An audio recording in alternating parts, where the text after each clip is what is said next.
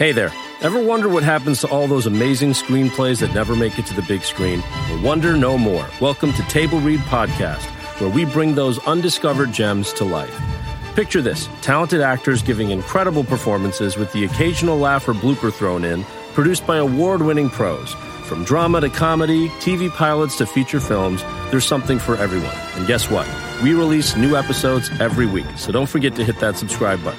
Table Read Podcast, where great stories finally get their chance to shine.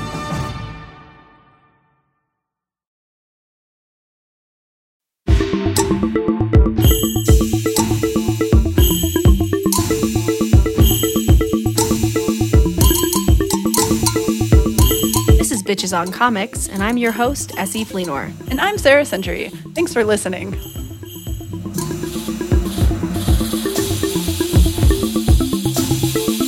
So, we're going to do something a little bit different with this question. It's still geekdom, but instead of comics, I want to know what Star Trek character would you be? And I don't want to know just from you and me, Sarah. I want to hear from our sound engineer, Kate. Kate.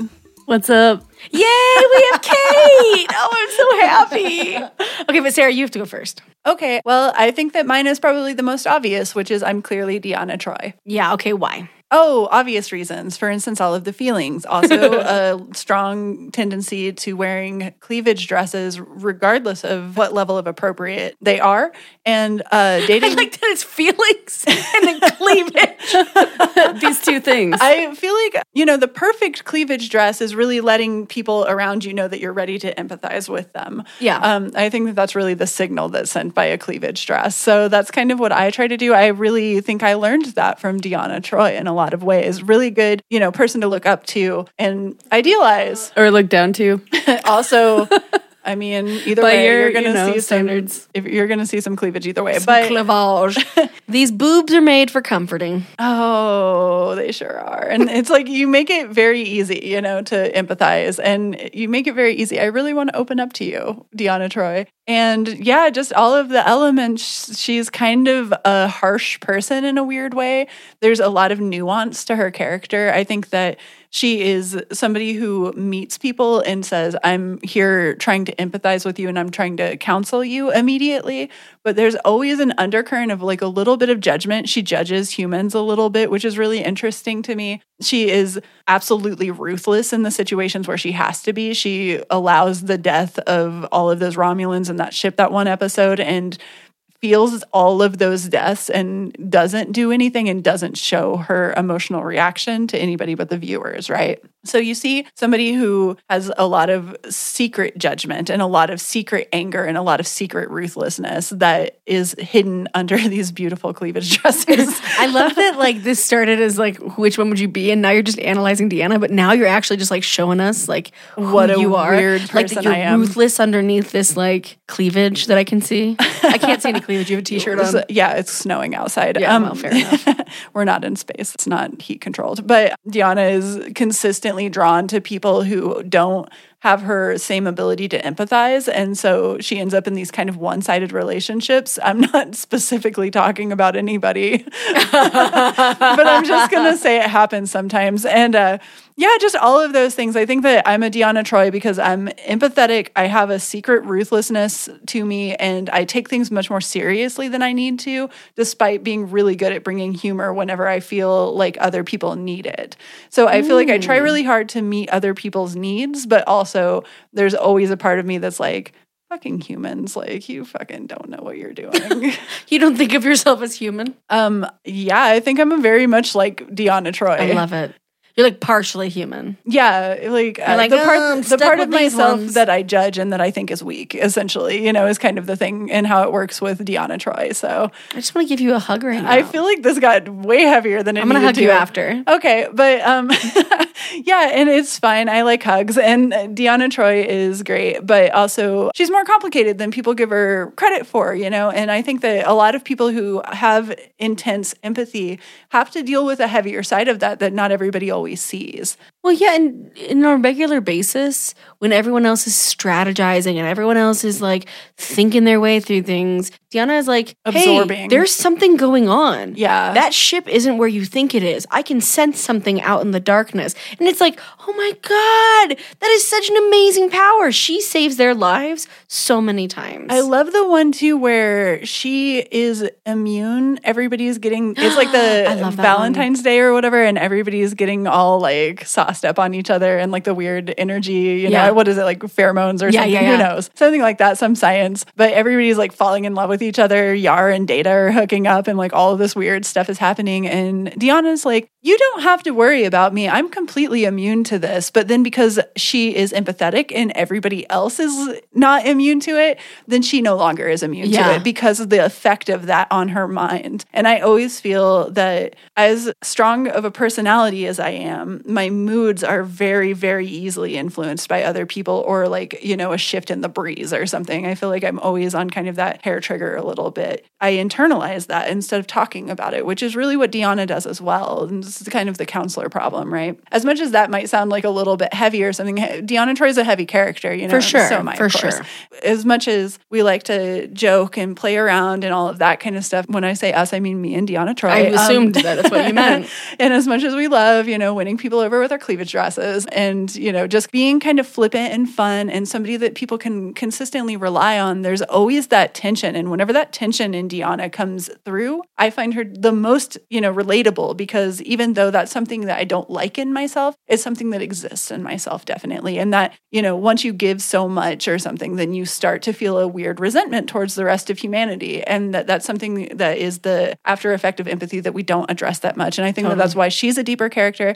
And that's why I think that she's the most relatable. Mostly it's because like we're both the babes on the crew. Yeah, I mean, total, totally. That's And we date like a walking The boner. babes. uh, Crusher?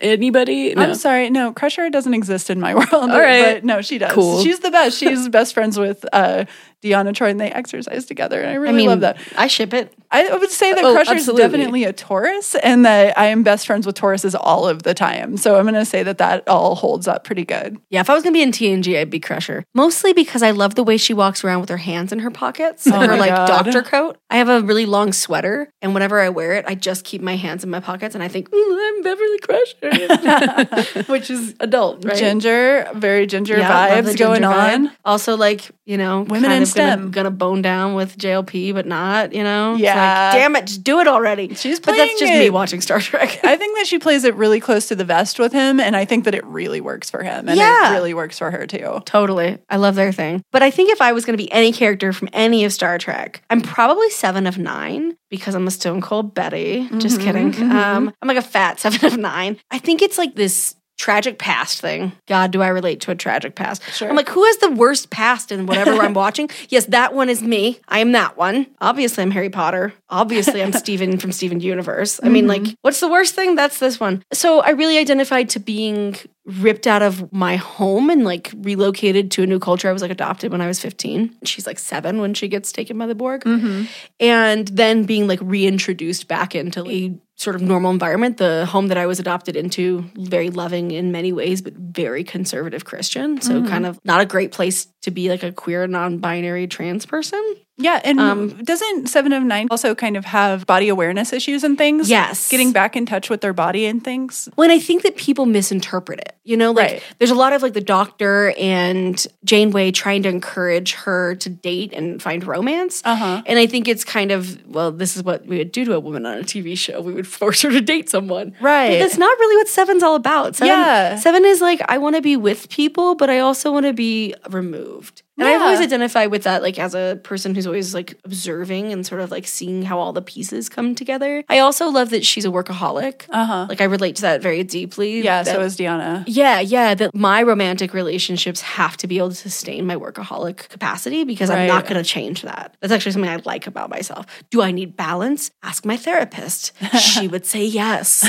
and like seven of nine, I do better when I'm around people who are like me, but I don't think I need them. So when she ends up with all the kids who are young adults, not children, they end up really enriching her life and helping her touch the parts of herself that are like, I don't have to be human to be what I am. Yeah. I'm something else. I'm Borg Yeah. and I am human. I was thinking that there's a lot of self acceptance is kind of the major theme because you bring up the dating, and I'm just like looking back on the series, I barely think about that part. And whenever I think about Seven of Nine, I think of somebody who's coming into their power, into their own space.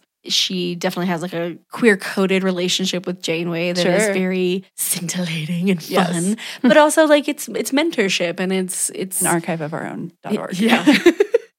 Everyone head to AO3. The sort of need to reconcile with her past. Like she's not going to get over it until she deals with it, right? right. And I feel like that has been the lesson of my therapy experience is that I keep being like, Am I fucking done with this yet? Like, I thought I crossed this off the list. My therapist is like, Nah, bitch, you just starting. That's step one. We gotta go step two. Then we're gonna go step three. Then we're gonna come back to step one. It's gonna be 1C. It's just like ongoing and ongoing. And I feel like that's definitely the story of her. I'm really, really excited that she's gonna be in Picard. Oh yeah. Looking forward to all wait. of them. As far as like reconciling with your past, I think there's that one episode where there's those three drones that are connected to each other. and it's kind of her fault because Yes. she, like, when they're stranded on that planet, she has to link their minds together. Because Um, they can't handle not being a hive. Right. They need a hive because they're they're just drones, you know? Right. And then they all end up going through the procedure where they get to be disconnected from each other and not be in each other's heads anymore, which they all want. But they only have a couple months to live after that. And she has to like reconcile with the fact that they're all to die basically because of a choice that she made. Yeah, like the the the way she grapples with feelings. I have been making this joke for like the last year that it turns out I don't know how to feel anything. And I'm learning how to feel things and it's fucking awful. And it's wonderful. It's like a huge gift. Again, to be able to get to go to therapy, to be able to spend the money on it, to be able to find a therapist that I really resonate with because I live in a big enough place, you know, the privilege just compounds. But it it's been remarkable learning to feel. And I you know, I'd kind of forgotten about that episode. Okay, Kate, I want to hear about you. I also want to just know when you first started watching Star Ooh, Trek. Yes. Definitely as a kid, TNG was on TV. I watched it and Buffy the Vampire Slayer all the time on the couch with my family. I don't know when the episode came out, Skin of Evil, the one where Yar dies, but it had to have been, I was probably really, really small, but I remember that happening on TV and being viscerally affected by it because I saw Lieutenant Yar as this non femme person. I mean, she was femme, but like, you know, less femme than Troi or For like the world, right? Yeah, and uh, like you know, obviously a badass. And then I don't think I'd seen a main character die on TV, you know, ever. I just remember that really affecting me. I'm not sure if I saw that when it was first aired or a rerun or anything, but I had to have been pretty little. Mm-hmm. Anyways, so if there's a character that I relate to the most, my honest answer is probably something that's a little bit boring, like not a bridge officer, some blue shirt science officer that's hanging out in the stellar cartography lab or some shit, you know. Somebody asked them for something and they're like, you got it. And that's their line through the episode. yeah, or you know, like that love interest of Picard's who for a while was draining energy off of the deflector dish or whatever. like So, that one. I like work that in one. stellar cartography at four in the morning and like gets really upset when she's interrupted and plays the keyboard and you know whatever but honestly i couldn't pick one so i think if i could get close it'd be like a mashup between Ro Laren and harry kim because Oh, what a mashup though. That's great. One's super cool and the other one's a huge dork. The things that I feel like I relate to about Ro Laren aren't the super cool things about her. and the things that I relate to with Harry Kim are the really nerdy things.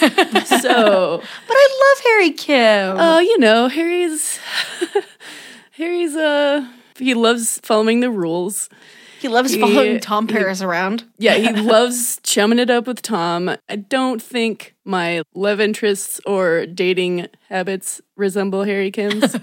Um, Thank goodness. Yeah, so Harry Kim's a nerd. He misses his family. If I was separated from my family, I'd probably be a mess as well. Oh, what a terrible quality in a person. What a nerd. well, you know, he's just so whiny about it. He's always like, when are we going to get in that wormhole? You know, uh, he's. he was flung 70 years through space. I know he's a he's an ensign. It's his first away mission, right? I get it. This is hilarious. He's really good at fixing things, which I'm not a whiz at fixing things, but I'll generally at least take a crack at anything and probably break it at least worse to where you can't put it back together rather than say, like, oh, I don't know how to fix that. So, what are the things you identify with with Ro? So with Ro, I think a big part of my life was kind of unfortunately being a bit of an elitist. She's all Starfleet Starfleet, you guys are nerds. Like, I went to jail because, like, Just uh, my inner thought of you as a young and like listening to the X Men theme song on your headphones and being like, "You're all nerds." well, the thing is, is like nobody was nerdy enough. Everyone was just always into what was popular. Popular. And Starfleet is the popular thing. It's what everyone should aspire to do. And Ro's like, God, I'm so not into being at Starfleet. Also, I guess there's that one episode where Troi's like the highest ranking bridge officer, and it's her and Ro and I think one other character that's stuck on the bridge. mm-hmm. And they're trying to figure out how to keep the warp core from exploding, but they can't communicate with other parts of the ship. Deanna Troi has to make these judgment calls. Oh, maybe it's O'Brien, which is just a horribly forgettable character.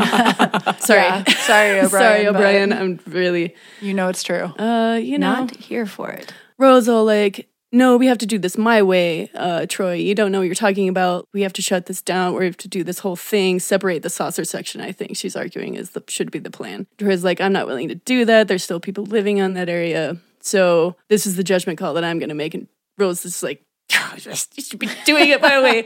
And like there is an this is actually a very clear interpretation of how Kate and I interact with each other. like- Just kidding. There's like no argument. Oh, I didn't even think about the fact that you were Troi. But like, that's a part of myself that I'm constantly trying to keep in check. I don't know how to do everything. I think as a woman growing up in the tech field, like sound engineering and music and stuff, you're constantly being mansplained to. And I'm the youngest of six kids, so I constantly have this like, I know what I'm doing. Like, don't tell me how to do stuff. And I, I do try to keep that in check. So when she finally accedes to Troi, it's like, okay, this was the right choice to make or whatever. So yeah, that's my answer, I guess. I love it. I love that you you chose to because I I was telling Sarah I don't know if you all know Enneagram. I don't know Enneagram very well, but I have a friend who's like, I want you to do Enneagram. So I've been trying to like get into it because you know I love my friends. And apparently you have like a main number and then you have a wing number. Mm-hmm. So if you had to choose which was your main and which was your wing, who would be your Oh, wing? probably- Which one's your rising sign? Oh yeah, sorry, rising sign. That was a better way of putting it. Well, probably Harry Kim because in the end, Ro Laren goes off with a monkey. She like breaks all the rules, and I'm just a little too straight and narrow for that. Also, Harry Kim has a long way to go. You never know. You see him later in life, and he's like, "This hardened. I fucked up the future. I have to save everyone from dying. Maybe I get a little more rugged in the future. I don't know." I could see that for you. Old man Kate is going to be real fun to, to interact with. Who's your rising character, Sarah? James Kirk. because I think him and Deanna Troi are the other sides of each other, kind of in a lot of ways. You have Kirk, who's very brassy, straightforward, just runs into these situations, you know, doesn't think about things, but there's a secret empathy to him. And then you have Troi, who is very secretly judgy and kind of secretly arrogant and things like that. So I think that my rising sign would be Kirk's situation because it's like as much as those characters are dissimilar, they also kind of show my different sides of my character. and Kirk is really intelligent, and Thank he you, doesn't always show it off. And he smashes. And he smashes. Oh yeah, Kirk fucks. Kirk Fox, for sure. also, I want to say so does Deanna for sure. Well, for sure. She's banging people better than they've ever had it in their lives. cool. For yeah. sure. I mean, That's an how I view myself. An, An empath, empath? in bed. An empath I mean, gets come on. down. What's up, Yeah. everyone? So I'm I don't I'm understand back why on Sarah Tinder. is still single. okay, this is basically an episode to help Sarah get laid. My dating profile is I'm a Troi with a Kirk rising. Date me, ladies. That's yeah, that's a good one. My rising is definitely Janeway because I can be a little bit controlling because of I don't like chaos and because I am never out of my depth. Right. There's a groundedness, right? Yeah, that I think It does not matter what is burning down around me. I am like, okay, you need to do this. You need to do that. Can you please go like plug that hole so you know we don't all die? and could you just like calm down, please? Just like a little. And I think it can be useful in crises, and it can also be incredibly annoying. Of course, when you have someone who's like, I just can we? What if we just all calm down a little? But then I think you know the the bad parts of Janeway, the like arrogance and the I think she has a, a really nihilist streak that people don't really think about with her, where she's like, well, fuck it. We'll just travel through space. Yeah. We'll just get home. Nothing matters. So w- I guess we'll just do this thing. That's what I'm supposed to do. I'm a Starfleet officer. Mm-hmm. And so I think I, I really relate to that, where I'm like, the whole fucking world is just broken. Whatever. It doesn't matter. I guess we're just going to keep doing what we're doing until we get there. I don't know where there is. You know, she's solution oriented though, and I think you've talked about being a Taurus and really liking your home and your digs and being comfortable. I mean, 90% of the time, if Janeway has like personal time, or you know, what is it? She's like not on duty. She's at in her quarters kicking it with a book. You know what I mean? Like Reading, drinking some black coffee. drinking coffee and she's she likes her creature comforts she you know maybe once in a while she's playing fucking velocity with seven of nine but for the most part she's gonna be just like chilling she invites people over for dinner in her quarters And she and Chakotay definitely bang. Right? oh Janeway Chakotay? oh well there's that one episode where they're about to make a fucking home together on yeah, they get stranded on the planet because they're the only ones who have like the whatever they contracted. Yeah. And they're like, Chakotay- and we're looking into each other's eyes. And I'm like, just stay, just stay. Don't get on the ship. I know. Just, just, just They- build the life. they're like this close and then they're like, we're back. it's like, turns out we can't do this show without our stars. Captain needs to rejoin and then they were never seen again. And the series ended that episode. It was uh, like when we were watching the Steven Universe movie, where like the first song is like happy, and we're like, oh, good, the movie's over. Check, Like, everything stayed happy. Yay. I want to say thank you, Kate, for sharing Yes, this. I love talking thanks for having me about Star Trek with you. And I also want to say that I started a conversation one time on Twitter that was essentially the same as this. What Star Trek character do you relate the most to and why? And it was one of the most fun conversations I've ever had on Twitter. So I would like to open this also to any listeners just to tell us, you know, what Star Trek character you relate to and why you do, because this is always a really fun conversation. Off your gifts so we can all retweet them and love JLP grabbing his forehead in disdain. Oh God, oh God, oh God. the Deanna Troi gift that I most relate to is the one where she's like, I am the goddess of empathy. oh, but the one where fucking Barkley is like fantasizing about her and dealing with his holo addiction. yeah, I'm that Troi. Specifically. Maybe you're the Troi that's looking at that Troi being like, Are you fucking Whoa. serious? And also being kind of like, I am sort of the I am goddess sort of of empathy. She's like, you know, both. This is too much, and you nailed Spot it. on. and you nailed it. You can shop from anywhere doing pretty much anything.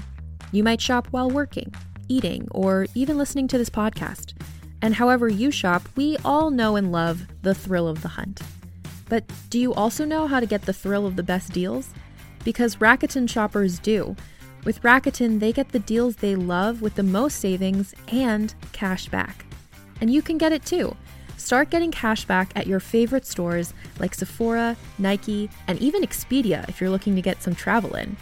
And getting cash back doesn't mean you have to miss out on sales because those can just be stacked right on top. It's easy to use and based on a simple idea. Stores pay Rakuten for sending them shoppers, and Rakuten shares the money with you as cash back through PayPal or check. Download the free Rakuten app and never miss a deal. Or go to Rakuten.com to start getting the most bang for your buck. That's R A K U T E N.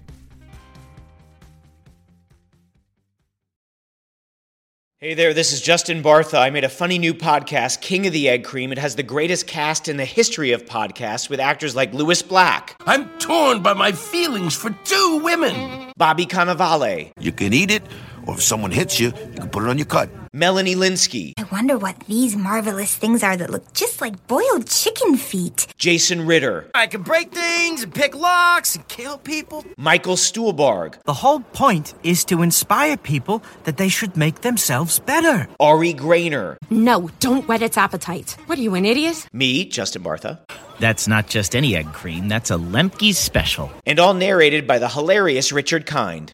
This is the story of Harry Dalowitz and how he rose from nothing to become New York's King of the Egg Cream. So if you like funny true stories, come listen to King of the Egg Cream, available wherever you get your podcasts. Fucking Barkley. Hey, SE. Hey, what's up? What sounds cool to you? Uh, extra content where I could hear more from these bitches? Oh my god, that sounds really great to me as well. I think maybe we should have a Patreon. Let's do it! You can find us at patreon.com backslash bitches on comics. You gotta type out the whole thing, unfortunately, because we're unsearchable because we say fuck. this is the first I've ever heard of it, but it sounds great. I'm gonna try it.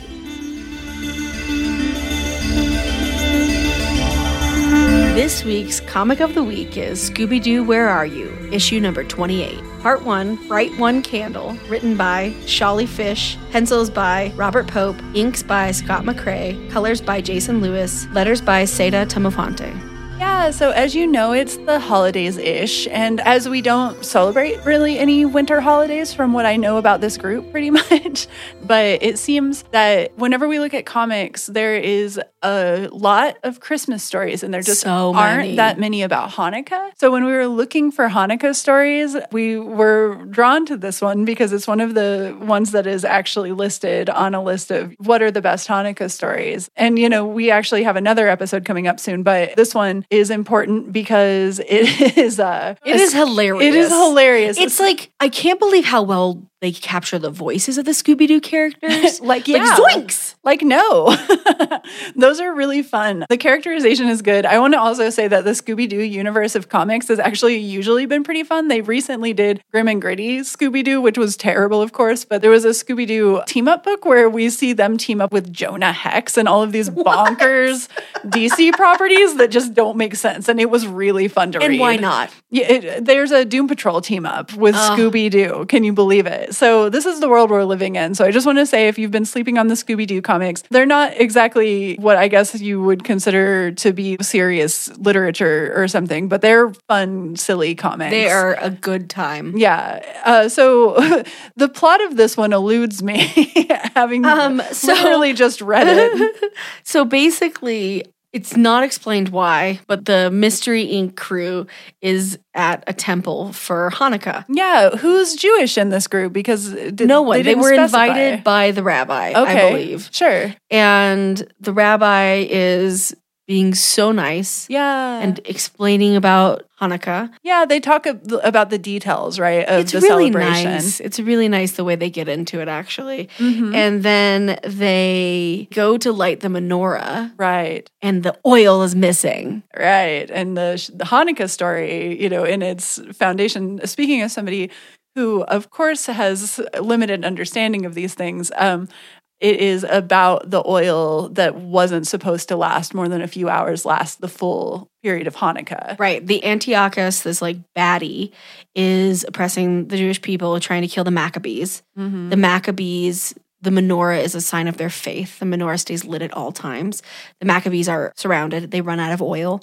They only have one day's worth of oil left, and they have more oil coming on the way. But they're like, "What are we going to do these seven days?" And that's the miracle. Right. The the one day's worth of oil stays for eight days. But there's a villain of this story. So in this story, then Antiochus's ghost is is haunting the Mystery Inc. crew and the kids who are like at their Hanukkah party. Yeah, they're like the playing with the kids. dreidel, and then there's like a ghost haunting them. I'm this anti-Semitic ghost from forever ago, and yeah, it's super uh, baffling and fun, kind of in a it's like way. a murder mystery, except instead of murdering, they have the candle and the oil. Yeah, very typical, I guess, of a Scooby Doo scenario. Totally. There's multiple door openings. Then they're like, what are these interesting symbols? Yeah, so we get a lot of 101, I guess, on a lot of the celebration behind Hanukkah. Yeah. And, you know, that's nice. It's nice to see a comic where it's kind of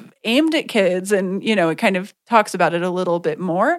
And though it doesn't necessarily center Jewish people in the narrative, it centers the story, right? So it is looking at it from an outsider perspective, but hopefully that can help kids who are reading this comic actually understand things a little bit better, right? So, yeah, I would think a lot of Jewish kids actually know this story pretty Yeah. well already. and they're kind of like, all right, I know what the symbols mean. I don't think I need a refresher. Thanks, though, person who wrote this. Um, But it's kind of cute because the kids are the ones who are like, let me teach you, Mystery Inc. yeah. This symbol means this, and this means this. And then there's like that moment where they're like, we figured it out. Because it's Scooby Doo, right? Right. So there's the unmasking where it turns out that it's the rabbi. no, it's the educational director. Right, it's the educational director, and they're like, "Oh, why did you do that?" And they're like, "We just thought it'd be a fun way to teach the kids." we just thought this would be super fun to reenact, you know, what the cause of Hanukkah is. Yeah, which is like actually a really bleak story. But yeah, it's definitely just kind of like, eh, or, you know, it's a miraculous story, but it's bleak and, you know, there's definitely lives an oppressor. lost. Yeah, and Yeah. people are dying.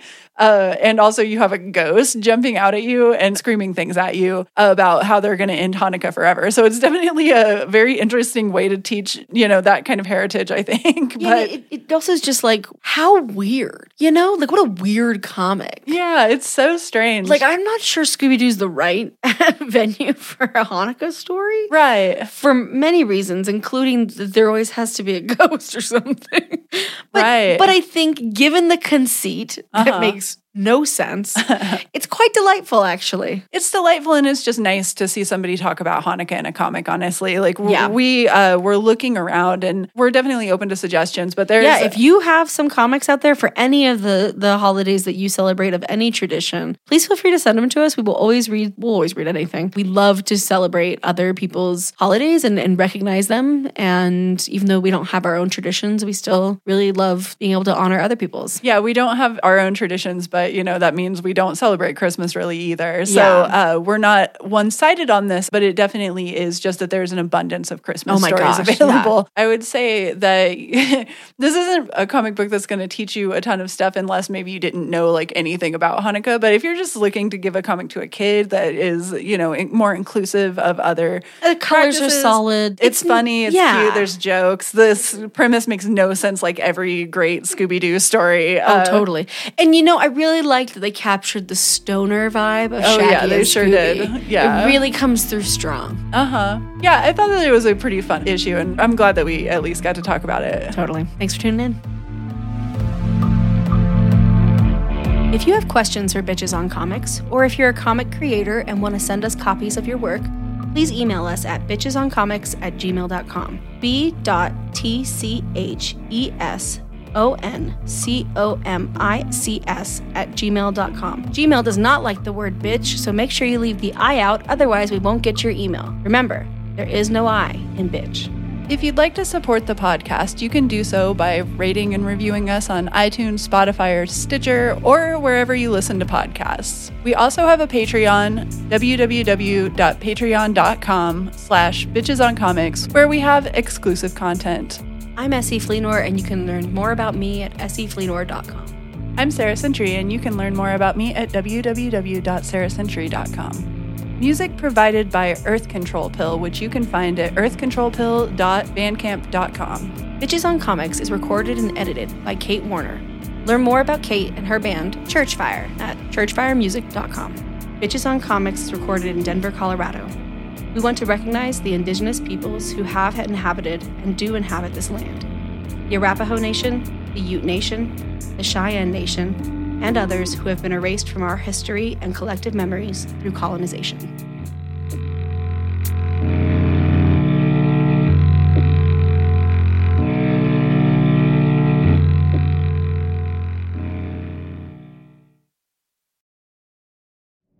Anna Sheridan, New York Times bestselling author of supernatural horror, missing for nearly six months now. That's not possible. Is the compass broken? Or did I turn to the? Given the circumstances of her disappearance, someone with a more vivid imagination might decide she'd pierced the veil, so to speak. Weak radio signal. 700 meters. Closing fast. There's no place for ghost stories and close encounters in this investigation, or any other. I need you to find me. To save yourself. Of course. What else would it be? The Sheridan Tapes, a serialized horror mystery podcast. Stream the complete series today on Realm and on all podcasting platforms.